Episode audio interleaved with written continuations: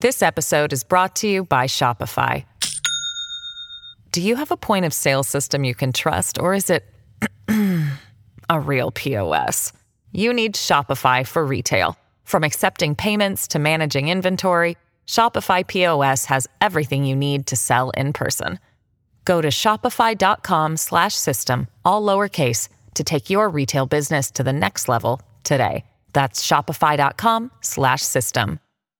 Hey guys, it is Ryan. I'm not sure if you know this about me, but I'm a bit of a fun fanatic when I can. I like to work, but I like fun too. It's a thing. And now the truth is out there. I can tell you about my favorite place to have fun Chumba Casino. They have hundreds of social casino style games to choose from, with new games released each week. You can play for free anytime, anywhere. And each day brings a new chance to collect daily bonuses. So join me in the fun. Sign up now at chumbacasino.com. No purchase necessary. VGW. Void were prohibited by law. See terms and conditions. 18 plus.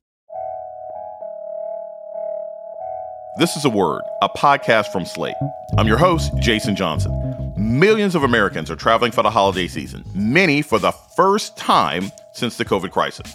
But if you're traveling while black, COVID restrictions and racism can complicate the choice between taking your dream trip now or cooling your jets. What you have to do as a black traveler is push off that microaggression and push through so that you can still enjoy your experience. Traveling while black during the COVID era, coming up on a word with me, Jason Johnson. Stay with us.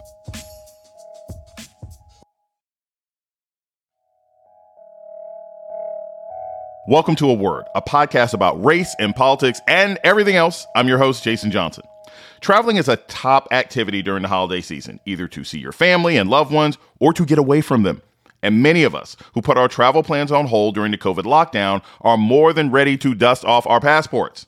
But a new COVID variant and lingering concerns about the pandemic are making travel a tougher road.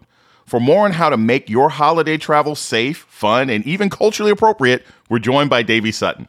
She's a veteran lifestyle journalist and travel expert who has been featured on networks including CNN and NBC. And Dayvee Sutton joins us now. Welcome to A Word. Good morning, Dayvee.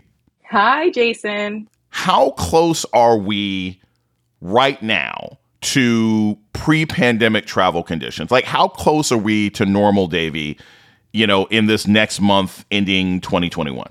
Well, we've been a bit on a roller coaster, but there was one big X factor that made Americans kind of feel a little more comfortable while traveling during the pandemic. And you can probably guess that, and that is the vaccine. So, me personally, I travel professionally, it's my job, but during 2020, I did not feel comfortable traveling. And I did take a trip towards the end, but it was a domestic trip where I drove and I weighed all kind of like the possibilities. And I went to a beach and I got a beach house. so I knew I'd be isolated and not around people much. And then, you know, with technology these days, you get your food sent to the house. So I felt pretty safe considering all those circumstances. But in the spring of 2021, I talked a lot about what we were calling in the travel industry revenge travel.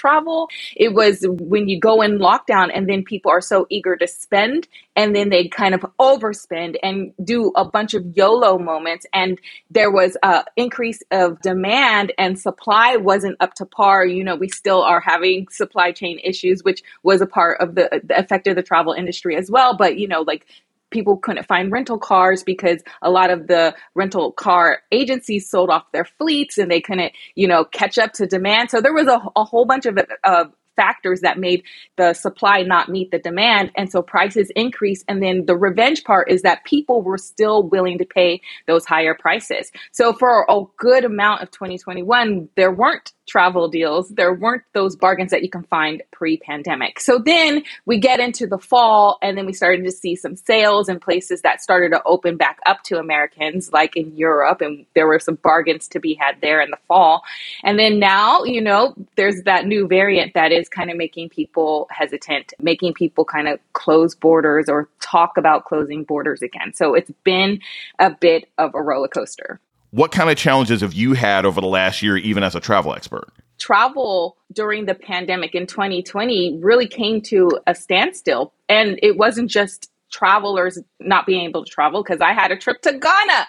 I was going to Ghana. Like I didn't get to go like everybody else went in 2019. And I was finally going to go to Ghana and I had to cancel that trip and a couple of other trips. And I actually was coming back in March 2020 from my last trip, which was to the Dominican Republic. And I was headed to New York to do one of the shows I appear on. And then the producing team called me were like, never mind, don't come. And that was the day when there was that big outbreak in New Rochelle, New York. That was the day, but I didn't know I was in the Dominican Republic, kind of like switching gears and heading to a New York studio. And uh, behind the scenes, I didn't know that they were, you know, freaking out saying like, hey, nobody should come at this point. So, you know, I was on the cusp of that and experiencing that personally as well. But, you know, it's been one of those things where it hasn't recovered and then it recovered in a way where it hasn't been easy. So I've been telling people, yeah, you can travel, but it is not comfortable traveling right now. There are a lot of regulations and logistics and protocols that lead up to where you're going to, if, especially if you're not taking a domestic trip, if you're traveling abroad. And those rules change all the time. And that list of new processes make the lines slower, the queues are slower and longer. So you definitely have to pack your patience when you travel. And you have to keep in mind that from the time you get to the airport, to basically when you land inside of the room of your destination, you have to wear a mask. That is part of travel right now. So, you know, there was a shift in 9-11 to traveling which you know some countries have released but the us has not released the, the idea that you don't need to take off your shoes going through security that should probably be updated but i think we have to accept now that there are things that it takes to travel right now and i think that's going to be around for a while, including wearing the mask. When it comes to what we're dealing with in COVID now, you know, speak to the safe and less safe ways to travel. Like, you know, are Ubers okay if we're dealing with a new variant? Is taking the train okay? Is taking a flight okay? What are the sort of travel methods that are least dangerous for COVID and perhaps the most dangerous for COVID right now? Because of the new variant, I don't know anymore, but I always follow the guidelines that are laid out by the CDC. So um, I will start from like, I often get the question of like, should I take an airplane with my children? So, first, I always establish whenever I'm talking about this is that travel right now is a personal decision. So you have to take all of the consequences and, you know, everything in play in your personal life in order to make that decision. If you are a solo person and you're mostly by yourself and you're not around somebody who is unvaccinated or you're not around children or you're not going to be around somebody who has a compromised immune system, then you might be willing to take a bigger risk. So that is the first thing you need to consider. And then going back to like, should you travel on an airplane with your children? The CDC says to treat unvaccinated children as unvaccinated people. So you have to treat them the same. And so then you, you know, the following advice would be like if you have unvaccinated kids, you might not want to take an airplane. So though we take our mask off, there is that moment when the food cart comes by and you have a sip of water or Sprite and eat your Biscoff cookies and your mask might be down at the same time as that neighbor that you don't know just because you're on the airplane. And the airplane is a confined space. And we do know that the HEPA filters and all, you know, it has the best air that we could possibly have in that time and space. And there is low risk on airplanes. But these are the things that you need to consider when traveling these days. By far the best method, the most safe method is traveling by car. That's where we are right now. And with the variant, yeah, we don't know how that changes things. And so again, you got to take that, you know, risk into your own personal decision decision if you decide to take a journey right now. We're going to take a short break. When we come back, more on traveling during the COVID crisis. This is a word with Jason Johnson. Stay tuned.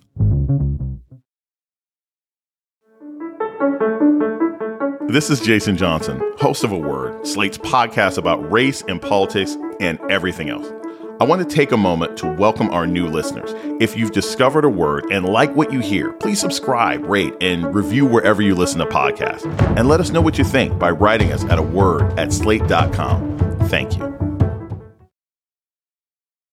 This episode is brought to you by Shopify. Do you have a point of sale system you can trust, or is it a real POS. You need Shopify for retail. From accepting payments to managing inventory, Shopify POS has everything you need to sell in person. Go to shopify.com/system all lowercase to take your retail business to the next level today. That's shopify.com/system. You're listening to a word with Jason Johnson. Today, we're talking about traveling during the COVID crisis with travel expert Dayvee Sutton. Okay, Dayvee, this is where we're going to do like the Animaniacs travel around the world game. I'm going to ask you about region by region travel. So, we'll start with Asia. If you're an American and you want to go to Vietnam, South Korea, Thailand, Japan, what are some of the complications that you may face as an American trying to travel to different countries in Asia? Because all, you know, every region of the world is handling COVID differently. The biggest complications by far what you're going to face is that the rules to entry change at the last minute. So, for example, there may be a country that may require you to be vaccinated to enter, but also have to take a COVID test upon entry. And then you may have to take a test right after you arrive upon arrival and they might want you to take a test before 72 hours but then at the last minute they might change it to 48 hours. So if you taken it three days before then it would be expired and you might have to take it again. I personally experienced that and had to pay $200 the day of to take a rapid PCR test. So it can cost you more if you still want to take that journey. I do also have travel insurance. So I could have abandoned that trip and delayed it a day and probably been covered. But I didn't want to kind of shift my schedule once upon arrival to be a day late. So I just sucked it up and paid $200 because the rules changed for that destination. So that's probably the biggest challenge that you're going to experience. You're at the mercy of what is happening in real time. And again, it is not comfortable to travel right now. It is not. Even though we are feeling more comfortable traveling because we might be vaccinated and we might still be doing our, you know, due diligence. I still, you know, pack the wipes and the hand sanitizer and I'm still trying to keep your distance, although that's virtually impossible at the airport and on the airplane, but I still try my best. I'm still very cautious and not to be in too big of crowds, but we do get comfortable and we might make a new friend and then we just take our mask off because you're vaccinated. Yeah, I'm vaccinated. And then, you know, we get a little more comfortable. But the overall process, the journey is not comfortable right now and you have to be flexible. And that is the biggest advice that I give to people is you have to be flexible. I have a number of friends who over the last year have certainly in 2021 been able to go to Africa and they've gone to Kenya and they've gone to Ghana and they've gone to South Africa and what they have told me is that because of Ebola that certain countries on the continent are actually really good with COVID and that they have track and trace and things like that. So if you can go to different parts of Africa, is that a place where accommodations and management of COVID have become so normalized because of other pandemics that it might be a comfortable place to go? Yeah, that is what is going on in, in Africa. And when we talk about the new variant, that's why news organizations are trying to be very careful in saying that the scientists in South Africa discovered this new variant and had enough information to put it out to the world for the ongoing pandemic that is going on, not that the variant came out of South Africa. So now we're going to go to Europe. What is travel to Europe like? And if you get there, let's say you decide that you want to go to Italy, is intra country travel or inter-country travel between European countries is that still very very complicated under COVID? No, because one thing that the European Union has is this app that I have, and it's the anti COVID app. Okay. And it has your information on there if you're vaccinated. And this is specific to my experience in France, which I lived seven weeks this year.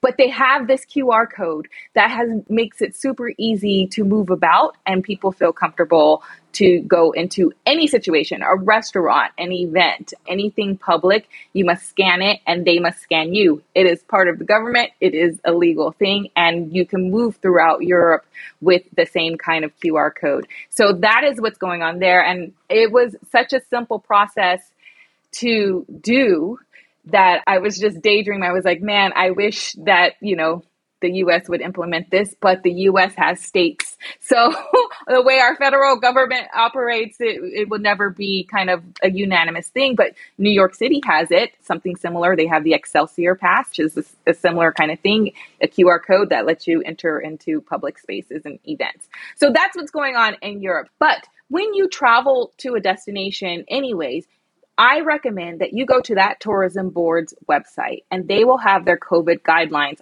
right there on the front page. You won't have to search for it. There will be a link. You can it will be easy to find for almost every single destination, both domestically here in the US and internationally. So that is one of the first steps you should do before even booking travel. See what's going on in that country. Also, you can go to our US State Department's website and there are links to you know what the US says about a country. And you can kind of like weigh that personally as well because there are sometimes politics involved of how they rank a country's risk level. So then you go to that country's website and see what's going on. So what is happening now is i think pre-pandemic you know americans have a very privileged passport. And i did a video talking about our passport privilege because about 60% of Americans don't have a passport, and it's super cheap, relatively speaking, because about $110 for 10 years of access to almost the entire world.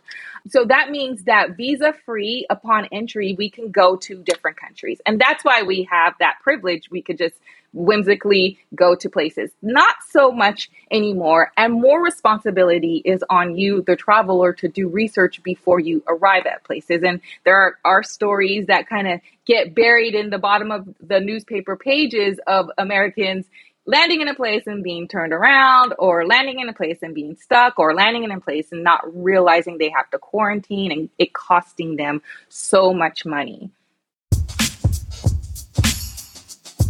We're going to take a short break and we come back.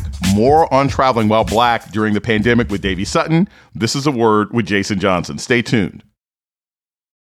When you need mealtime inspiration, it's worth shopping Kroger, where you'll find over 30,000 mouthwatering choices that excite your inner foodie. And no matter what tasty choice you make, you'll enjoy our everyday low prices, plus extra ways to save, like digital coupons worth over $600 each week. You can also save up to $1 off per gallon at the pump with fuel points. More savings and more inspiring flavors make shopping Kroger worth it every time. Kroger, fresh for everyone. Fuel restrictions apply.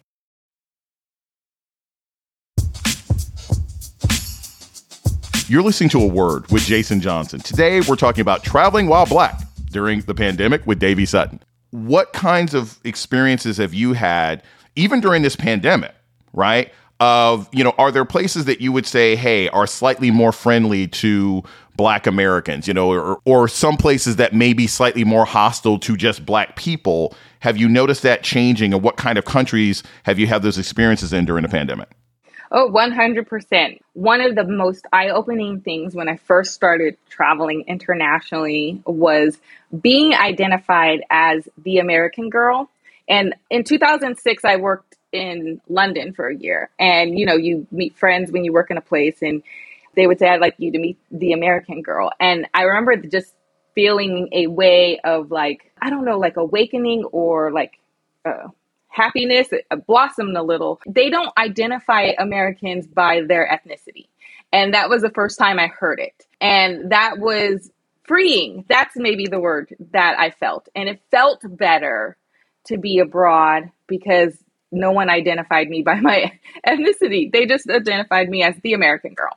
But definitely, I have felt, even being someone invited by a country to film a show their microaggressions and full on aggressions by being black. What you have to do as a black traveler is push off that microaggression and push through so that you can still enjoy your experience. So something might happen of a microaggression or a full on aggression and you have to deal with it and we mentally have to establish with ourselves to get over it quickly and enjoy this space that we are trying to enjoy and this experience. So I definitely go through that whether I'm invited by a place and the actual host of the place, you know, there had been situations where people on my crew who were white had to speak up because they were astounded that somebody, why are you being so aggressive with her? Or why are you treating her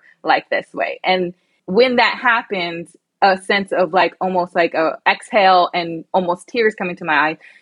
When I'm dealing with it, no tears, you're fighting. But when someone else lets you relax, then you kind of like, uh, you know, like I can breathe. And so I've had a number of situations, countless. So that happens all over the world, and some places are better than others. And I think when you go to Africa, you're with Africans, and for the most part, is a positive experience. And that's another revelation that I've had as a traveler, realizing that I spent my whole life in a place that I wasn't a part of.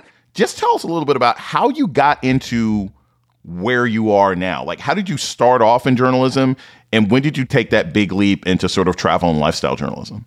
Most of my career was spent in sports. So I was a sports anchor and reporter. And then for about four years, I hosted a lifestyle and entertainment show. And that's where I got my taste in this world of like, oh, you could do this for fun. I went back to sports for a little bit, but at that time, I also had learned about entrepreneurial journalism. And I learned that from Soledad O'Brien, who was a bit of a, a, mentor at the time. And of course, around that time when I was in Charlotte, she announced her production company. And of course, her journey is different because she's a celebrity journalist, but it got me to start researching hey, I didn't know this was a thing. I knew about freelancers, but I didn't know about like having your own company in that way and did some research and I started to see like the packages, the stories that were on like PBS NewsHour were all done by independent people and they had these contracts and they would do it for years. So, anyways, that's where the seed was planted to make the pivot in what I call my career. Now, I often push back when people say, Hey, you're so lucky you have a dream job because I created this. I am still a black person, even though I had experience. I've won a couple of Emmys. I still had to prove myself to people and still am creating space for myself and proving people that I know how to do this. And I like doing adventurous things. I love jumping off cliffs, swimming in the ocean, doing all these things that people just think middle aged white men like to do.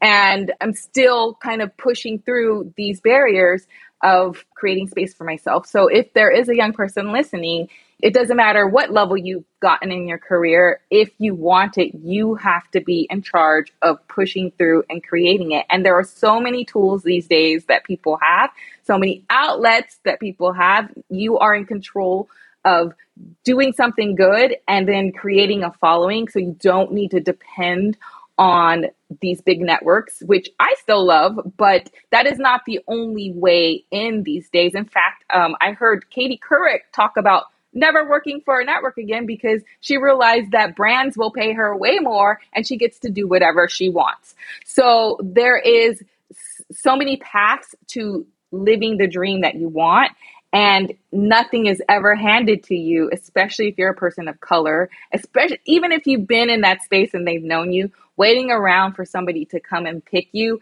was not an option for me. Otherwise, I would still be waiting. So I created this space for me. And that's the biggest story I would say about my journey. I want to make sure we close with this. If people want to follow you, if people just say, hey, I want Dayvee Sutton to be my guide to these countries, what's the best way for people to follow you and support what you're doing? Yeah, so the best way is at Dayvee Sutton on all social media because I do a bunch of different things. I usually will just kind of advertise here's where you can find the latest thing that I've done, or here's my latest advice on social media. So you can find it on D A Y V E E S U T T O N. Dayvee Sutton is a veteran travel reporter. You can follow her on Instagram, YouTube, everywhere. Catch her on TV. Dayvee, happy travels. It's great talking to you. Thank you, Jason. And that's a word for this week. The show's email is a word at slate.com. This episode was produced by Jasmine Ellis. Asha Saluja is the managing producer of podcasts at Slate. Gabriel Roth is Slate's editorial director for audio. Alicia Montgomery is the executive producer of podcasts at Slate. June Thomas is senior managing producer of the Slate Podcast Network. Our theme music was produced by Don Will. I'm Jason Johnson. Tune in next week for Word. For the ones who work hard to ensure their crew can always go the extra mile, and the ones who get in early so everyone can go home on time, there's Grainger offering professional grade supplies backed by product experts so you can quickly and easily find what you need. Plus, you can count on access to a committed team ready to go the extra mile for you. Call, clickgrainger.com, or just stop by. Grainger, for the ones who get it done.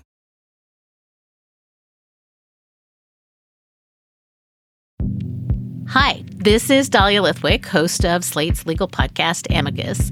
If you're listening to this show, you might be interested in Amicus's live show that we're hosting in Washington, D.C. on Tuesday, May the 14th.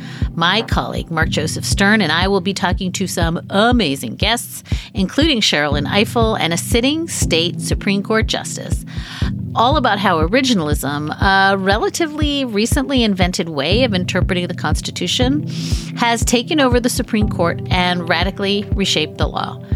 It's been doctrinal rocket fuel for the conservative legal movement and facilitated the rolling back of abortion rights, the expansion of gun rights, and the obliteration of the separation of church and state. And as another wildly consequential Supreme Court term careers to its end, the court's originalists are on a tear. But there's something you can do about it, and we hope you'll join us in DC on May 14th to explore the possible pathways out of the current situation. Go to slate.com slash amicus live for tickets.